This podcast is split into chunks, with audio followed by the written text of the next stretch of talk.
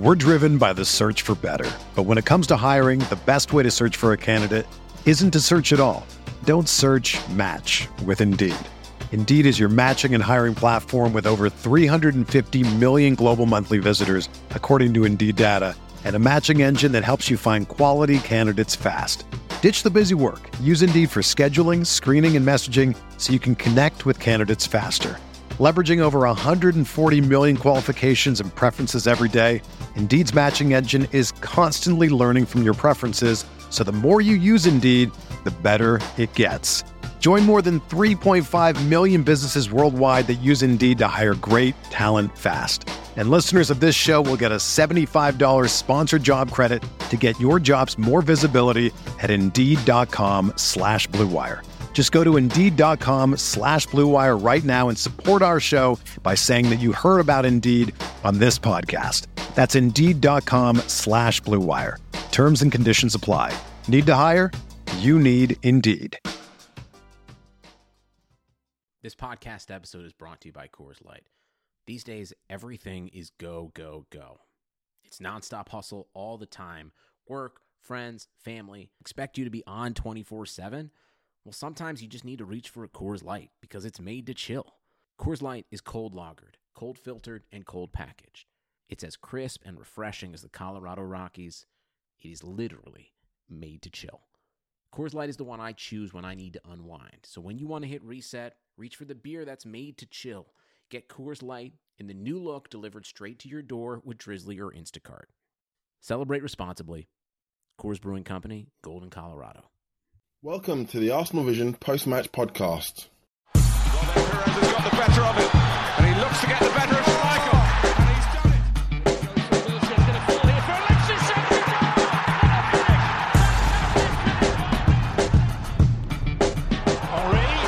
Hello and welcome back to the Arsenal Vision post-match podcast, assuming you've been here before.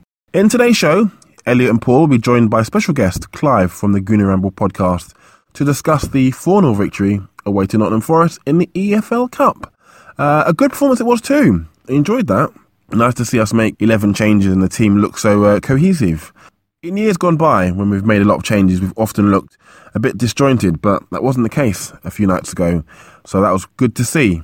Away from home against a committed team, you can easily fall over, as we did last season at Sheffield Wednesday, and as many teams have done in the past too. Really pleased with a lot of the youngsters and um, a lot of our fringe players, if you can call Xhaka and Elneny fringe players. Uh, anyway, so that's good. I'm glad we've got a decent game at home in the next round. Hopefully, we can see a lot of their faces again. Not to take it for granted, but if they play with the same commitment and and high tempo, uh, we we should be able to get through and um, rest a lot of players, which is good. Eight goals in two games. Uh, a rested squad looks good on paper, at least. Anyway, back after Chelsea. Oh, I'd love to beat them again. It's overdue now. We need to get our home form back on track. So, beating Chelsea would be good. Enjoy the podcast. Back after that. 4 0 to the Arsenal, an occasion to cheer on all your favorite players who will never play in a meaningful league game. This is the Arsenal Vision post match podcast. My name is Elliot Smith, and you can block me on Twitter at Yankee Gunner. I'm joined as always by Paul. You can find him on Twitter at Pausing in My Pants. Hello, Pause. Boo! Okay. And I am uh, pleased to uh, introduce someone you probably know from the Gooner Ramble pod. His name is Clive. You can find him on Twitter at ClivePAFC. Clive, thank you so much for coming on. Thank you for asking me. Looking forward to it. We call that podultery. Podultery. You are committing podultery. Um, I'd commit more podultery, but there are only so many pods that will allow me to be with them in the biblical sense. Um, yeah, so great occasion. It was League Cup, um, and uh, it's it's kind of been a fun competition down the years. If you take out that one final that we won't speak of. Um, you know, we, we can think of Sir Chips Vela made his name in the League Cup. We can think of 7 5 against Reading, which is actually apropos because that's who we're playing in the next round. We'll get to that. This was a fun one. 4 0 to the Arsenal at Nottingham Forest. Could have been a tricky match, but we made easy work of it. And I joked at the start that we got to see all our favorite players who won't play in a meaningful league fixture, but that does seem to be the hot topic right now. So let's dive right into it, Clive. Um, we saw Xhaka and Elneny partnered in central midfield. It was a pretty dominating and uh, enjoyable performance from them. What did you think of the partnership? Yeah, well, I love the partnership. I think um, as soon as we signed Xhaka, I thought this may be the go-to partnership They both got sort of five-year contracts. They're both 23. They're both tall. They're both dominating. They both play off one touch. The chemistry seemed good on paper, and then we got a chance to see it in a real game. And I wonder if that was one of the main exercises of that game, looking at the partnerships, looking at the chemistry of those two. It's not very often you get a 35 million pound player playing in the uh, in the League Cup, right? So it looked to me, he was looking at that specifically. I think he's already quoted that he felt he wanted to have some stability with Coquelin and Cazorla. Keep them two in the middle. I reckon with those two are great, and the chemistry is great. We all know how they play. But their ceiling, how high is the ceiling of Coquelin and Cazorla? It's probably not quite as high as the ceiling of El Elneny and Xhaka. And with this big squad, we're all picking our teams, right? We're all picking our combinations and we're all picking our favourite players. And as Arsenal fans, we've got a squad that's quite healthy and quite deep. I often ask myself how comfortable we are with that.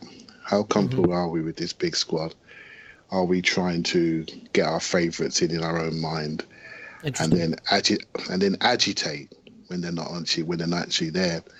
But maybe we may have to sit back and actually trust the manager that he might know what he might be doing and he's developing a plan. And it might just be that we're a work in progress, right? So, um, but looking at those two, there wasn't a lot wrong. And the only, only thing that stops me going overboard is that the opposition was wasn't Chelsea. It was uh, Nottingham Forest. You leave that sensible, circumspect shit on your pod. You bring some strong, heated takes on this pod, my friend. I'm warming up, warming up. Warming okay, up. I'm kidding. Um, no, I, I, I agree with all of that. I think, look, the one thing that gets forgotten is part of football is enjoying watching it, and part of that is rooting for the players you really like, and everybody has favorites. You know, I don't enjoy watching Francis Coquelin play. That doesn't mean he's a bad player, but he doesn't fit my eyes, so to speak. I don't enjoy watching Olivier Giroud play. I recognize he has qualities. I'd rather watch a pacey forward who likes to run around a lot. Um, so we're always going to be a little bit susceptible to those things. I think the other point I, you touched. I like that phrase, by the way. The fit my eye. Yeah. That, that resonates with me. I, yeah, some I, players. I know what you mean on both sides. Yeah. yeah, fit your eye better, and then some players just fit everybody's eye. I think um, you know, Clive, another point you made is us being comfortable with a big squad. And the one thing I do sometimes wonder is obviously you need a big squad to survive, you know, 60 plus games a season, but you look at Leicester last season who won the title with basically 111. Um, you know, they they had 11 players and that's who they played. And there is something to be said for really knowing your best team and putting it out every game. Um, certainly every meaningful game. And Paul, I think that's really the question, right? I mean, everybody's got an opinion and I would suggest that maybe even the manager himself is still sort of trying to figure out what the best 11 is. Now you could say horses for courses, you know, based on the game, but but there's something to be said for knowing your best team. And what I want to ask you is you are someone who is a huge fan of Francis Coquelin and oh, well let me rephrase that because I think I might be putting your words in your mouth there. Yeah. You are someone who thinks Francis Coquelin does a much better job than he's given credit for. Yeah, and is that, that Coxorla is a working partnership. Should, yeah, and okay. we should not forget that it was one of the best midfields yeah. two years ago. Yes, yes. That's, okay. that's my that's my my gig. So yeah. then let me ask you this: Watching Elneny and Xhaka do it differently, watching them ah. exchange slick one-touch passes, yeah. and and I go, then you stay, then you stay, and I go, and the the way they recycle possession and the way the ball pinged yeah. around, and d- did you get a sense? Hey, you know, maybe just maybe this would be a preferable way to go, or do you feel that since it was against Nottingham Forest and it's a totally different kind of competition, you just can't compare? So I don't think this Forest game was a very good game. They were very intense. They're not a bad uh, side. Look, they're not far off Hull. I, w- I would I would suggest that if they Hull were better than Forest, Hull. yeah, they, exactly. Uh, yeah. but maybe maybe they aren't as a squad and as a team. But in terms of how they took us on, they left no quarter right. I mean, you could hear it in the crowd, right? Well, I mean, Lansbury was trying to kill everyone. yep. Fucking cocksucker. what, Honestly, you think someone's a little bit bitter that they didn't make it at Arsenal? Oh Jesus. Uh, unbelievable. So anyway, let me not let me see if I can piece together my thoughts there because because I had some. Um, so I think it was a very meaningful test. Yeah, it, you know it's not Chelsea, but I think it was a very very meaningful test, particularly in midfield because they did not give us space. They did not stand off us. I'm not saying it's it was Guardiola level. I'm not saying it was Klopp level, but this was a really good game for our midfield. Now, the thing, you, you know, the way you and one or two others make fun of me for not being critical of any of our players. do I do that? Yeah. okay, So- fine. You're gonna love this. yeah. I didn't think Elneny was that good. Uh, I thought I thought he was very meh, as in M.E. Muhammad El. No, I just made that. I thought he was very meh, and I think if you listen to Wenger, he has been cool on Elneny for a while now. The guy hasn't played this year. Um, well, I don't mean ever. I mean much. Um, I was more impressed with Elneny when he first arrived. I felt he you you could really feel his dynamism, his t- making the team tick. Well, Uh, anyone was going to be it- an upgrade on Matthew Flamini at that stage, right? Yeah, uh, uh, but you, I mean, there were a couple of games he played with Coquelin. I remember there was a breakdown Adrian Clarke did that really stuck in my mind, where he talked about how the two of them you you could put a ten yard rope between them, and that was all down to Elneny. You know, he really knew his spacings and he kept moving from side to side and giving Coquelin options, and they looked pretty good. Which is at that stage, I think Coquelin's come on a bit from there, but at that stage, that was a testament to Elneny, not Coquelin. Um, so uh, I was disappointed. I am not saying he was terrible or bad, bad, but I was disappointed. Here's what I think Arsene thinks, mainly because it's probably what I think. But I've I've picked this up. He's criticized him for not being progressive enough in his passing. Um, and if you look at Elneny's highlights reel from yesterday, um, or two days ago, um, he doesn't really have one. He did a very nice job keeping things ticking over, and Arsene wants more than that, and I, it left me wanting. I didn't see. He left it all to uh, Xhaka to find the through balls, to find the diagonals.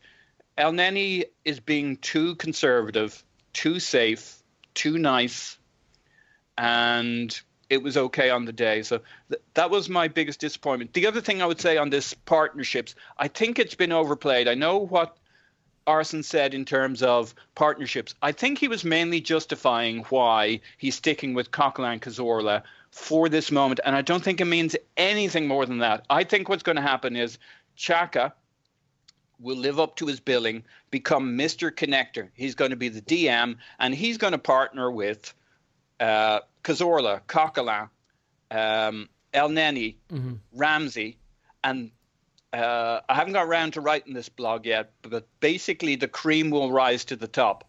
One of those partnerships, or two of them, depending on, you know, with injuries and with the vagaries of the season and the ups and downs and opponents. But I don't think it's going to be Coquelin Cazorla versus Xhaka El Neni or Xhaka Ramsey. I think it's going to be Xhaka, Mr. Connector set. He's like the universal piece is going to connect to those other guys, and the best man will step forward, or the best couple of men. And I don't think, I think we've taken too much out of what Arsene said, and we're thinking it's a series of pairs, which in reality everything is. But I think we've missed the fact that actually it'll be pairs, and the primary pair will involve Xhaka and one or two other people. Okay.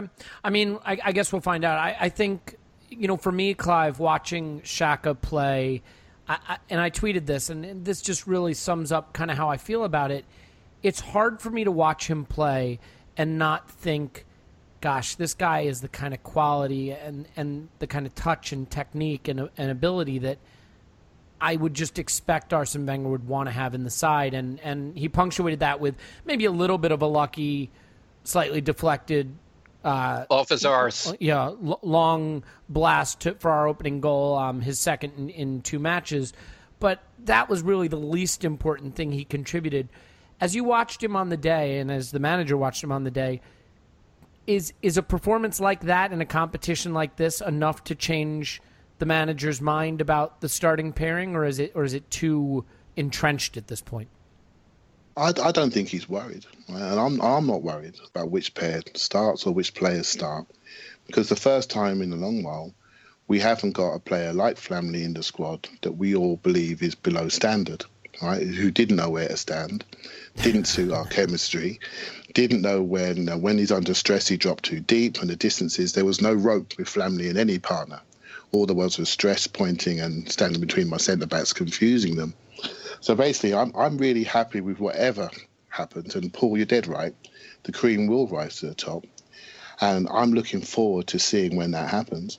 When I look at the squad, I love Coquelin as well, right? And I think he's totally. Woohoo! I think he's I think he's totally misunderstood. People don't understand how he plays, how he's been asked to play, particularly at home, how he presses high when people are breaking and when we overload and people are breaking on us. I think he's the perfect to Clive, fans are ungrateful bastards. They don't understand, right? They, all They they, do, in, what we see is we see someone that can tackle. So we think he should be in front of the back four tackling, when actually he's the perfect counter presser. He hits people on the transition, and from his tackles, we then go through disorganized defenses. Defenses are most disorganized when they have the ball, and he's the killer to actually break into that. And then we can go quick transition, bang, bang, and we get a shot and goal. so I think he's crucial. I think he's crucial at home, particularly. People don't understand that. They say, no, we need him away.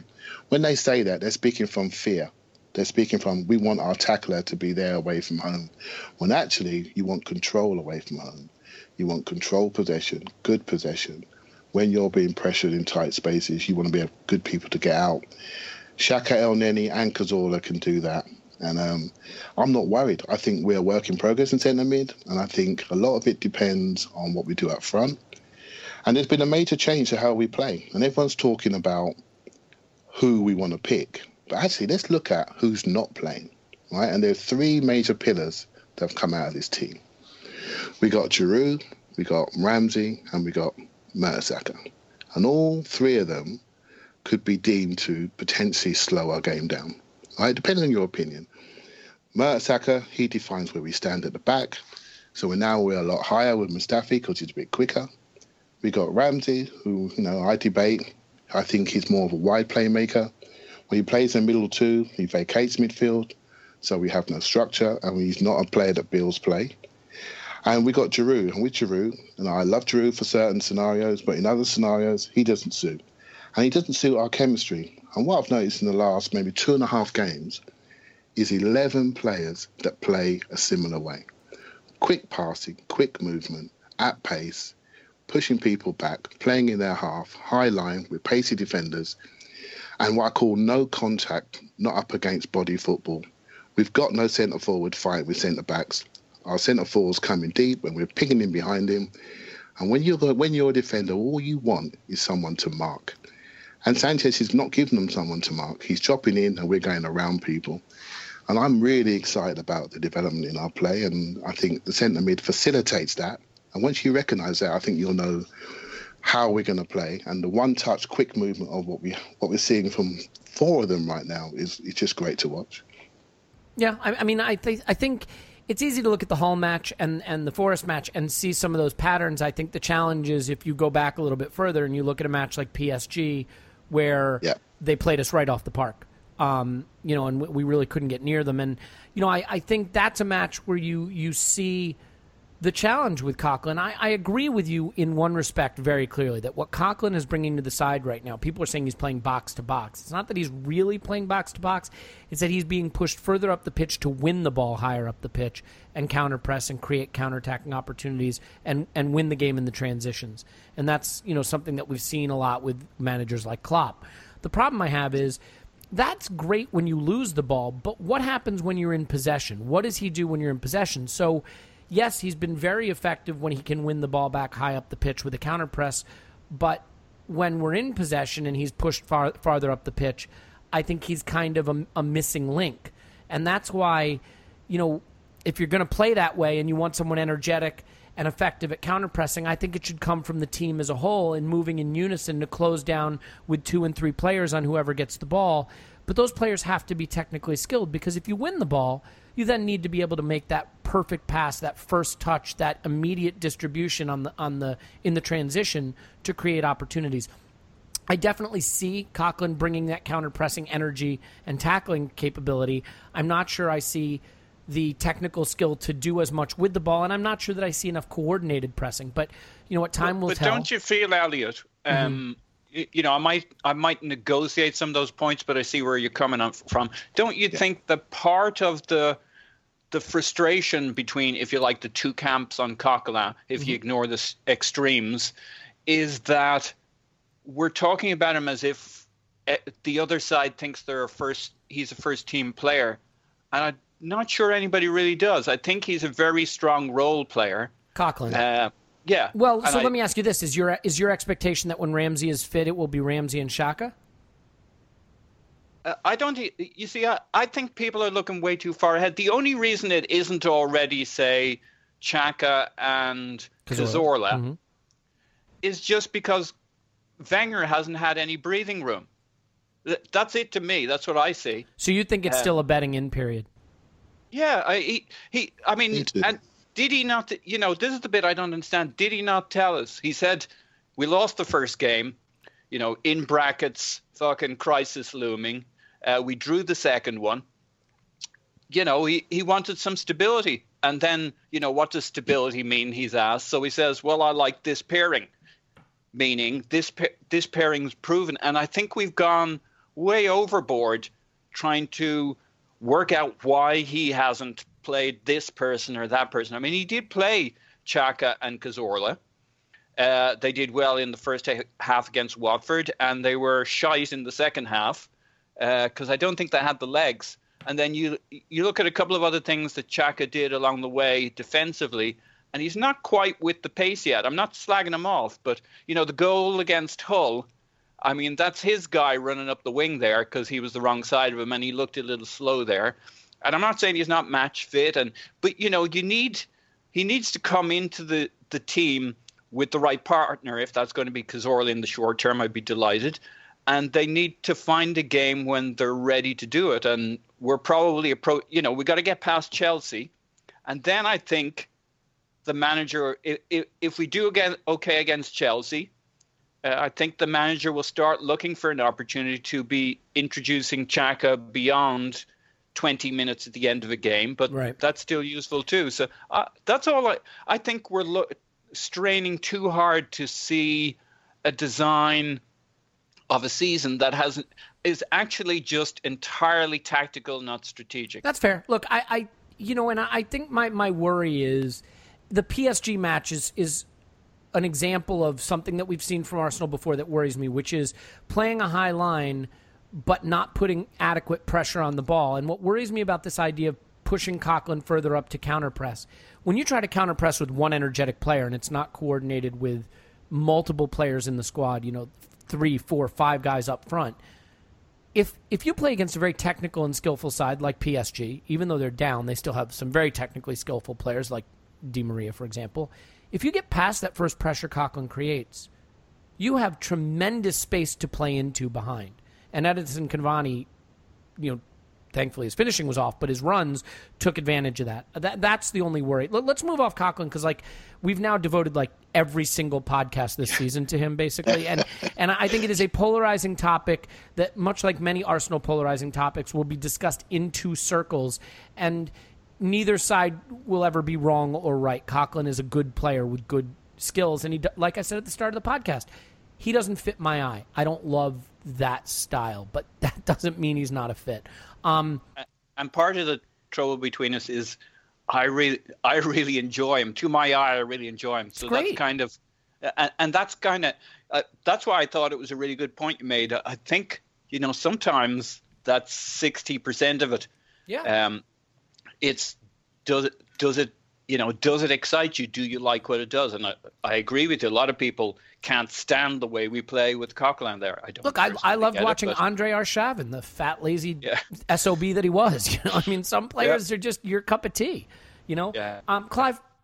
One of the things that makes this competition special is it's been a chance for young players to try to earn their their Arsenal career, so to speak. You know, earn their way into the first team, make a mark. We've seen some players make a mark in this competition, but fail to really move on from it, and others who really have been able to to push on. And the two I think that really had a lot to prove. I'm not going to put Oxlade Chamberlain in that camp because he's a, a first team player, whether he's earned that or not this season, different issue.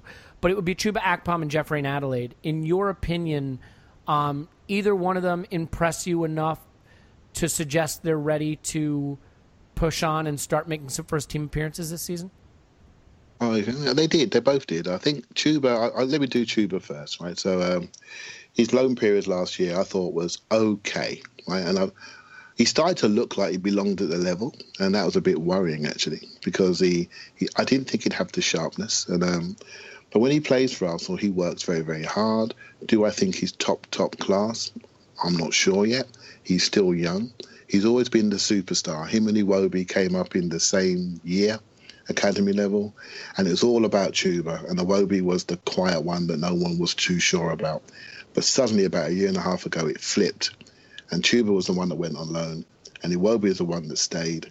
And we all know the rest is history, right? So Iwobi looks very comfortable in his skin, and Chuba's now working his way to try to convince the manager. He looks okay. He looks better than some we've seen in the past. I'm not 100% convinced yet, but he's in the right place and he's working, and, and I'm and I'm fine with him. Whereas Jeff Reine-Adelaide now, I mean, he looks he looks special actually. He looks very progressive, very mature. His body movement is great. The way he receives the ball, his body preparation, his vision is fantastic. And he's already six foot plus, and he's only was he 18, and um, so I've looked at his some of his youth games and what they're doing with him. They're moving him around from different sides to on the on the left side to the right side. They're also playing him as one of the midfield two, and I think that's potentially where he could end up as that driving player from the centre midfield. And when you look at him driving from the centre pitch on against uh, Forest, you got to say to yourself, "Wow, that's the sort of thing that Jack Wilshere used to do." Drive, get it, mm. beat his man, and just run away from people. Right. So, what's happened to Jack due to injury?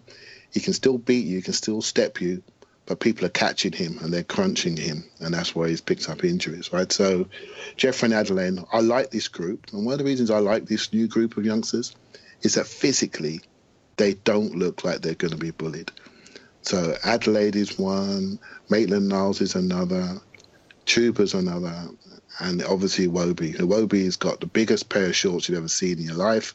He's as strong as a wardrobe. You can't knock him off the ball, and he's still young, right? So I think physically these guys can cope, which gives me a lot more hope that they won't disappear like some of the ones we've seen in the past.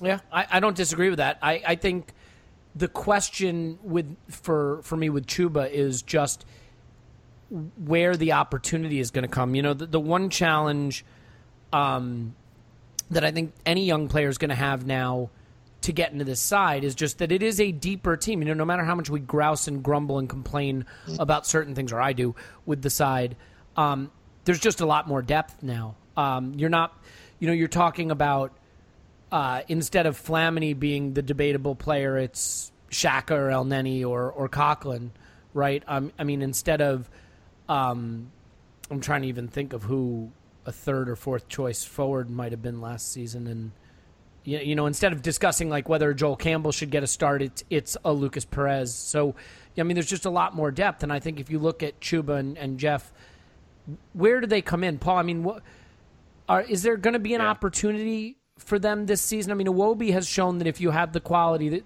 the manager will find a place. And we've discussed on previous podcasts how important he's been playing those those intricate passes on the edge of the area. I, I think just to me, Reine-Adelaide seems to have a little bit more sophistication to his game, whereas Akpom is based on a lot of energy and drive and work and tenacity. Um, but did either of them yeah. do enough for you to suggest that there there may be a first team opportunity coming? Well, I thought, uh, based on one performance, I would say I thought Chuba was really impressive uh, two days ago as a squad player. Interesting. See, uh, I was more I, impressed with Je- with Reine-Adelaide just in terms of the yeah. the sophistication of his overall performance. But but yeah. um, I tend to have a more sophisticated eye than you do. yeah, you do. uh, I what I liked about Chuba was it was the first time I've seen him.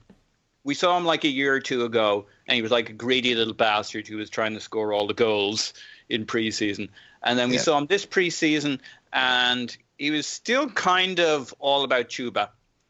Uh, and this was the first game. I mean, he had his little speech after the game, but he lived it during the game. I thought he was very, very. He knew he was the winger. He didn't try and be the striker. Um, it seemed to suit him better, didn't it? it uh, yeah. Um, and uh, I don't know. I liked it. I thought he worked. He did work hard going both ways. So he was marking that Pereira guy, who was an absolute feckin' twat. Uh, the guy they got from was uh, from Portugal. From uh, I think it's not Sporting. Lisbon, Hildeberto guy. Pereira. Yeah, Yeah. uh, who like lit up the place the first five minutes or so, beating everybody. He was really fast. I think he's like under twenties Portugal or something like that. Yep. Anyway, really fast. And then Chuba warmed up to the task and did a very good job keeping him quiet and showed his own pace against him. He's Chuba's very physically strong. He gave that guy a really good game, and you know you could argue the toss either way. But I thought Chuba compared very well against him. Took on his responsibilities. You know, if you look back at Jeff, he had a lot of flicks and tricks that did not come off. And I thought it was kind of. I liked his. I liked a lot of what he showed. I thought a lot of it was immature, um, and which is okay. I mean, it's the League Cup. He's whatever age he is, eighteen. Chuba looked like a guy who was actually trying to make the point that he would not fuck it up in the Premier League with his performance. I thought it was more measured, more assured. Uh, I, I mean, I had a really good look at him second time around, Elliot, because it was kind of a performance I How do, you, the how do you watch a game that wasn't broadcast twice? uh, off Reddit football highlights. Okay, you heard it here first. Yeah, Reddit football highlights. yeah. Uh, by the way, not received my check from them yet, so no, we're not mentioning that again. Um, y- yeah. So all right. So but he's still screwed in terms of getting into the squad. You'd need uh, a couple of injuries, maybe Welbeck not making it back, Mm-hmm. and uh, something terrible happening to somebody whose name I don't want to mention. I'm going to tell you something, Paul. Yeah, I'm pretty sure we can make something terrible happen to somebody in the Yeah. squad before it's all said that's and done. what. Yeah, you see, it's, it seems ridiculous and impossible now, but let's give it a few months. So look, the Granit Xhaka takes some of the headlines because there's so much debate about what he should be or not be in terms of the starting lineup. Um, but Lucas Perez played in this game and got a couple goals. Um, I think it it's everybody's sort of scratching their head as to who this guy is going to be at Arsenal and, and how the manager sees him. Clive, I think um, it was an up and down performance, but overall, I was I was pretty impressed with him. And the goal that he scored, not the penalty, but the one where it was just pure tenacity and energy and, and effort, and then touch and co- composure. I mean, it was it was a Suarezian goal in some ways. Um, some would say a Vardy esque goal, but fuck that. I'll say Suarezian. I prefer that. Um, we haven't seen a lot of them, but what did you think of, of uh, Lucas's performance? I think it's quite interesting, right? Because obviously we got introduced to him in a Vardy type way, right? So we're thinking, okay, we didn't get Vardy, we got this guy, and okay, we got a forward. Let's let's be happy with that. We looked at YouTube and we see him running past everybody and smashing the top corner, and we think, okay, great. We got our speedster up front, and then when we saw him against Southampton, he was quite sort of circumspect. He was quite cautious. He looked quite nervous. But there was one thing I saw with him. He got the ball on the left hand side against Southampton. He just sort of got it, came inside, rolled his foot over the ball, and flicked it around the corner. Good pass. And I thought, oh, straight away he can combine with this group straight away. And that's in your first game. Thought, okay, that's interesting. And then when we saw him the other day, he uh, he was probably he was going to come on at PSG, but I think we scored and we changed our attack. And then um, we saw him the other day, and I thought, okay, let's have a good look at you now. And straight away, the first thing you can see is he he's again he's got the chemistry. He can combine. He can he can go one touch. He can flick it around the corner. When he's got the ball in wide areas, he's because he's played out wide. He doesn't look strange in wide areas. He can dribble. He can dribble away from the press and keep the ball. He's got good vision. He's got a no-touch turn. It was a nice He's a little real touch uh, to release Oxlade Chamberlain for the late goal. Yeah, exactly. He's a real footballer. That's just like a no-look touch round the corner. Yeah. bang, in on goal. And that's like he's, he's only played like an hour or so, right? And you're thinking, okay, that's pretty good. That is pretty good. He is 27, 28, so you expect him to, you know, not have his school satchel over his shoulder while he's playing. But basically, he looks a good footballer. And it was quite interesting, the, the rising confidence once he scored the penalty at Forest. It was visible, you know, visible Yeah, that he grew into the game. He grew into the game.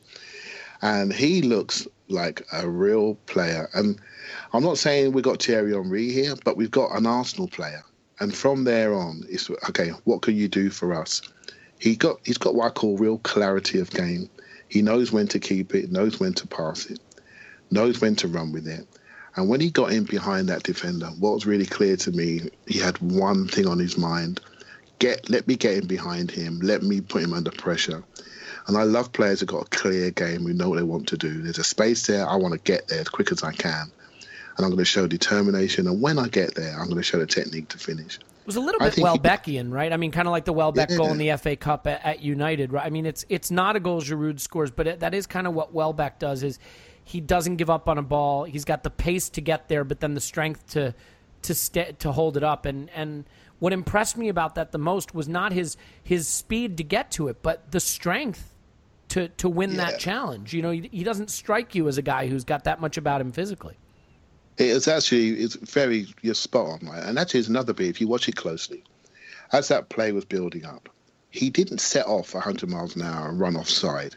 He waited, he waited, and then he went. And as he went, the ball came, and that's timing, right? And that that's somebody that knows what he's doing. And he caught the defender. The defender was then reaching and off balance, and then you could push him and, and go through and score.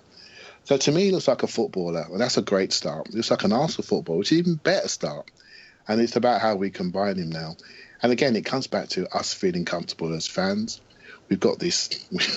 you, are going to do well to get a tracksuit top on at the moment in this squad, and mm-hmm. if you mm-hmm. do, you're doing really well. And um, and we've got to get comfortable with that, and we're going to have to trust the manager that he actually is going to play those horses for courses.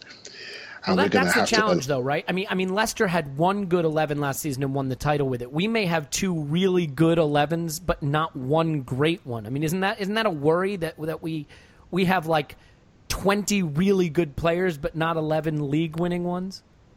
Yeah, I tell you what I look for now. I, I look for eleven players that play an Arsenal way. I think for too long we've had what I call a certain number of players that have had many major dips in form, and we've had to play them through. I mean, Theo Walcott at the moment is playing really, really well. There was many weeks last season when he wasn't playing well, and we had to keep playing him. You know, and um, I don't think we have that option any longer. We don't have to do that. If someone's not doing it for a couple of weeks, we can put someone else in and keep our overall levels up.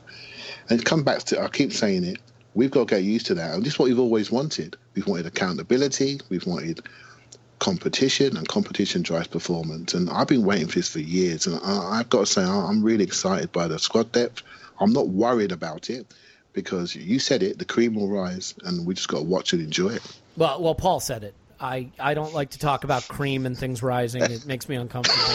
Um, but look, there's one guy who needed some cream to rise, and that's Alex Oxlade Chamberlain. And I mean, it was definitely the proverbial game of two halves for him. I thought he was really bad the first half, especially in a side that was playing well. But he turned it around. And Paul, I mean, Ox is someone where any glimmer of light would be welcome right now. You know, he's like down in the basement, chained to it with the door locked, and you know, we got a, a ray of light. The second half was an improvement, and then he gets the goal from a really nice Perez uh, assist, by the way, and the smile on his face and the way the team congratulated him. Was that just a little window into, hey, this is a player everybody really likes and everybody sees is really struggling, and just maybe a nice moment to get that that thousand pound weight off his shoulder finally, and maybe maybe start him back in the right direction? Yeah, I think so. I don't know about finally because you know, I, I think he's a candidate for a number of false dawns. I don't think there's any. You, you know what I mean? The, oh yeah, no, I look. Yeah, you you know where I stand on on how yeah. he's been so far, but I just it's interesting to see how a team reacts to a player scoring. You know, you see the yeah. the smile across his face, the feeling like thank God, but just everybody. I mean, it's the fourth yeah. goal in the 90th minute to beat a lower division opponent in the League Cup. Usually, that's the kind of goal where everybody just runs back to the center circle, but everybody ran to him and really celebrated with him. I think yeah. He's a popular guy, and, and that sort of indicates to me that everybody knows he's really he really needs things to start going his way, right? Yeah, no, I think that's right. I mean, one of the reasons I've particularly a lot of time from is he watches every game twice. I don't know if you saw that, did you? Yeah, yeah I, I, know someone else who does that, and he's in awful form also. So, I mean, it, maybe that's the problem. so it's clearly only a matter of time before he becomes one of the best players in the world because he watches every game. Twice. Okay, look, let's move on. Um, All right. Okay. Okay. So, uh, but quickly, I would say, um, you know, when I had a really good BDI on him, he was a mixed bag, uh, uh, and you know, you kind of say, well, it was the League Cup; he should have been really good. Um, you know, he tends to shine in the preseason. He tends to shine in the really soft games. Um, future but I thought star for a- like Birmingham or something. Is that what you're saying? yeah, yeah. But I thought this, you know, it- uh, Nottingham Forest were actually really good opposition. So I think people who played well last night, it was pretty real. Okay, it's not Chelsea, as we're about to find out, but it Hey, was. look, United made heavy game. weather of Northampton, man. I mean, it, you know, Yeah. They all count. We've we've lost recently to Sheffield United in this competition. We've we've lost to what Bradford. I mean, you know, it happens. Uh, I'd also say we played very well to the eye last night, and yet it was a really close game. I know it was 4-0, but you watch, you know, we score a goal. Sec- was it the second goal was a penalty? Yep. Um, they had plenty of opportunities, and if you just ignore kind of chances, uh, we kind of finished our chances, or maybe did a little bit more with the chances in the end. The overall game was pretty even. Um, so I think it was pretty meaningful when you assess performances, at least to a certain level.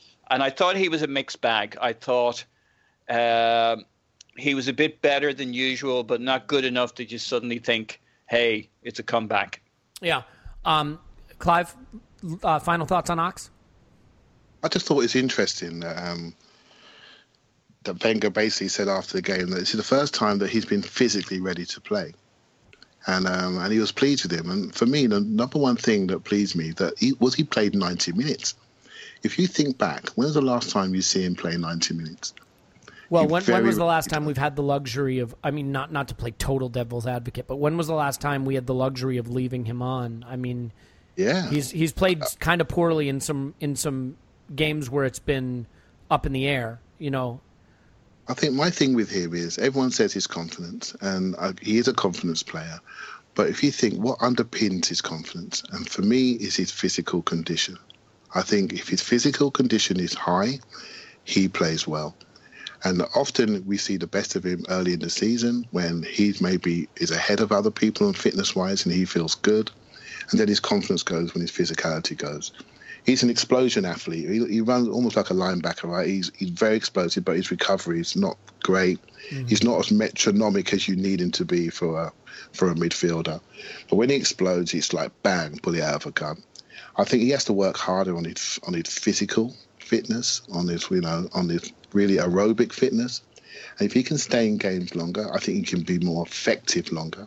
I think he makes tired mistakes, and when he makes tired mistakes, then he loses his confidence.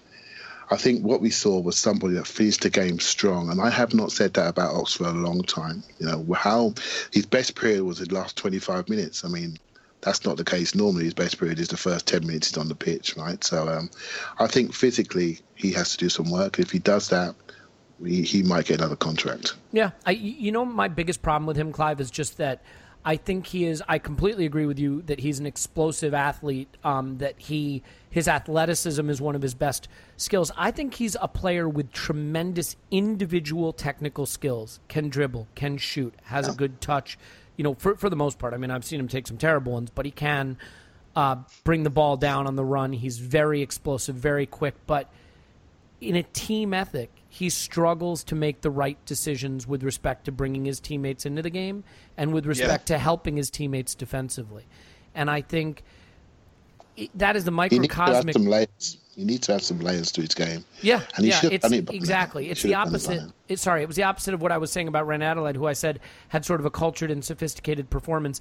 O- Oxlade Chamberlain has not really shown that kind of cultured, sophisticated approach to the game. Um, it reminds me almost a little of a young Theo when he was criticized for not having a football brain. Um, you know, a lot of physical skills, Agreed.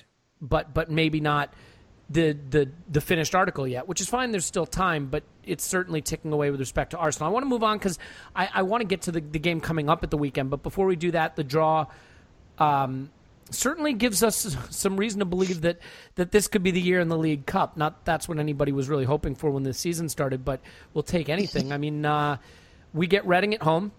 so another smooth seven to five victory there, um, and then it's West Ham hosting Chelsea, it's Liverpool and Spurs, it's United and City. Um, so it is it opens up a little bit. I mean, look, that means there's the possibility that we could still get a City or a United or a Chelsea or Spurs or West Ham or, or uh, uh, Liverpool at, after the next round. But certainly, you would have to like our like our chances a little bit better than you would have going into that draw. But let's put the League Cup behind us for a minute and just touch on briefly the the weekend coming up. I mean, uh, certainly we've picked the right time to have all the refereeing decisions in the world going our way. But with Diego Costa coming to town, it's possible that could change. Um, Paul, any surprises you expect with who the manager will put out, or do you think it'll be the same side that faced Hull? I guess the big decision for him is going to be Giroud. Uh, how much of it was a big toe and how much was uh, Giroud in the doghouse? No, it's totally Giroud in the doghouse. Come on, you don't believe the toe injury thing, do you? Um, I don't know. I mean, I I tend not to believe it. Uh, and if that's certainly if that's the case, I think uh, Giroud's going to have to come off the bench if he wants to play in this game. So I'm not sure. Um, but to, obviously the Giroud decision is the big one, and everything flows from that. I, I, suspecting he's not ready to change the midfield yet. The defense is pretty set, so you know, uh, kind of comes down to is Alexis going to play on the wing or in the center? Um, so yeah, I think the if I had to bet, I'd bet the team's the same. It's always a safe bet. But uh, yeah, I guess we'll see with Giroud whether he fancies facing Chelsea without him. I don't think there's one shot in hell he plays Giroud. What about you, Clive? Any changes from the team that faced Hull? I don't see Giroud playing, and, I, am wondering what we're seeing right now is a team developing away from him. We're speeding up. We're, we're far more fluid, and I, am not sure that he is the future for us. But let's see. Well, let's how agree with this: the best football we played was the first half of last season when Theo was playing up front. Yeah, um, our highest levels have been with without Giroud. Yep. Yeah, um, the two games I always quote is the cup final, Villa, and the first 19 minutes versus Manchester United, and you could probably say Leicester away as well. They were the three highlights of last calendar year, and um, Giroud didn't play. I'm not against him. I just feel our highest levels are when he when he's not there, and um, so I don't think he'll play. I think it'll be a similar front three. I think the only selection will be potentially we are quite small and Chelsea are quite tall, and I think um, without Giroud, we may have to do something in centre mid and pick somebody taller there, just so we can defend their set pieces. It's a it's a way they use to score goals. If I was them, I would put that ball into the box into the back post, and I would. They've got a lot of tall players, so maybe Xhaka instead of Santi. That's the only thing I could see just for this game. It's nothing against Santi. I love him, but I just feel maybe a bit more physical dominance against their taller players could be needed. They uh they played extra time in midweek, wound up winning comfortably in the end with a couple goals in extra time over Leicester. Um, what are your thoughts on them? Whatever thoughts you have on them, other than that they're huge, horrible blue cunts. Um, what What are your thoughts on them and what you expect from the game? They walk into this game really confident, right? So there was a time we had the Indian sign over them, and no matter how badly we were playing, we could always beat Chelsea. Well, that's been reversed apart from the odd the odd occasion. So they're going to walk in confident. They're going to play their diagonals right to sorry their right to our right side into that channel where Mustafi and Bellerin are going to be. If I was Costa, I would I would want to work out what Mustafi's got. Mustafi's not the biggest, but he's quite aggressive and decisive, and we need to physically dominate Costa to discourage him. I think I'm hoping Mustafi can do it. He's not he's not a kid. He seems quite calm, but he's very aggressive, very front foot. That's going to be the area. That side, Hazard, Costa running in, doubling up. If we can secure that side, I think would be good. But the, the key thing is to stop the service, and that's why I think Coquelin will play, get their heads down, stop the ball over the top, which we are vulnerable to. If we can do that and we're efficient, we score first, and we make them chase. I think we've got a great chance of turning this round. Yeah, I mean the the thing that scares me is I think they could create a lot of problems for us in wide areas. Um, you know, they play back five, back three, back five with wing backs in possession, right? Um, I think Eden Hazard could be a real problem. I think we've had problems in the wide areas, especially when Iwobi and Oxlade Chamberlain started. I don't think it'll be Iwobi and Oxlade Chamberlain. I think it might be Iwobi and Theo, but they're going to have a lot of work on their hands protecting Monreal and Bellerin.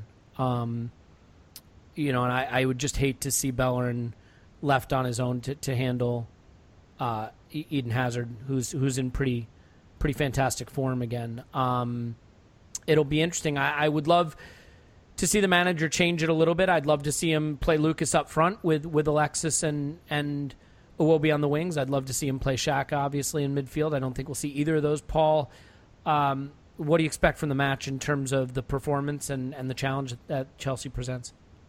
I don't know really, but a couple of things I- I'm looking out for. Uh, I think it's going to be interesting with Costa this time. When you look around the pitch, I don't know who he's going to piss Wind- off. wind I mean, up. yeah. Well, I do actually. He's going to work out who's our most windable, upple, uppable player at the moment, and that's so Fra- Santi Francis. Coquelin.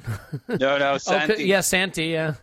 Wild man Santi. So if we can keep them apart, we're probably all well, right. to be fair, it's been a kindler, gentler Costa a little bit, right? I mean, he, he Yeah. he's been a little serene by his own standards. Yeah, I guess Conte and him have had some kind of a meeting of minds. Um, but anyway, it's Arsenal, and uh, I don't think Costa will be able to resist getting a trying to get a player sent off. But he's going to be facing a German centre half who uh, hopefully doesn't betray his culture. And Koscielny showed that he would eat Costa's shit and still avoid taking a yellow card the last time. So uh, I think that's going to be an interesting, really interesting battle. I think the other piece of it will be Hazard's wing because we've seen Bellerin and Walcott building a much better partnership. Uh, could well get very tested this time round, but it's also a wing because it's Hazard that we could have a, a lot of opportunity on going the other way. So I think that's going to be a very interesting part of the field to watch. Yeah, that's that's a really good point. Um, I, I, gosh, I have really big concerns about this game, and I would love nothing more than to beat the crap out of Chelsea, especially at home where we need we need a lift and we need to lift the home fans. And I think it's a referendum on a lot of things because this season, results wise, isn't off to a horrible start. Um, but performance wise, with the exception of Hull and Forest, it's it's been troubling. And you know we talk about xg a lot. Xg was our friend last season when the first half we were dominating the league in that statistic and predicted to win the title on the basis of that. Um, and this season we've been poor. And so it'll just be interesting to see. I think um, you know we we've had really one major challenge quality wise at home this season against liverpool and their pressure just destroyed us in the end um, so you know, hopefully we've we've learned some lessons. I, I think it will be fascinating to see who he picks and how they play. But it- is it is an important moment in the season because the other thing is we have some very easy, very winnable fixtures coming up, uh, both in the cups and in the league. If we can find a way to get three points here, we could go on a run that could create, you know, the kind of momentum to where going into the dreaded November we are, you know, top of the league, tied for top of the league, close to top of the league. I mean, everybody wants to just hand it to City, but everybody wanted to just hand it to Chelsea, you know, a, a season ago or to City a couple seasons ago. We know that how you start is not always how you finish, and I think the run coming up right now is going to really set the tone for whether we challenge this season. So it'll be interesting to see. Um, I think that's enough. We should leave it there because uh, we want to get this out and everybody can listen to it and enjoy it. And Clive said way too much sensible stuff, so we're destroying the hashtag brand, and I can't Thank have you. Um, you can find Clive on Twitter at Clive PAFC. You can listen to him on the Gooner Ramble podcast. I recommend it. I would avoid this one like the plague if at all possible. Clive, thank you so much for coming on. No, I really appreciate it, guys. Cheers. Yeah, it was a pleasure. I learned a lot, which I can't usually say. Uh, and uh, Tim, you can find him nowhere because he didn't show up and he's not invited back. Fuck 'em. Yeah, um, I think I saw a picture of him with Ian Wright on Twitter. So, Yeah. you know, if he thinks that's important.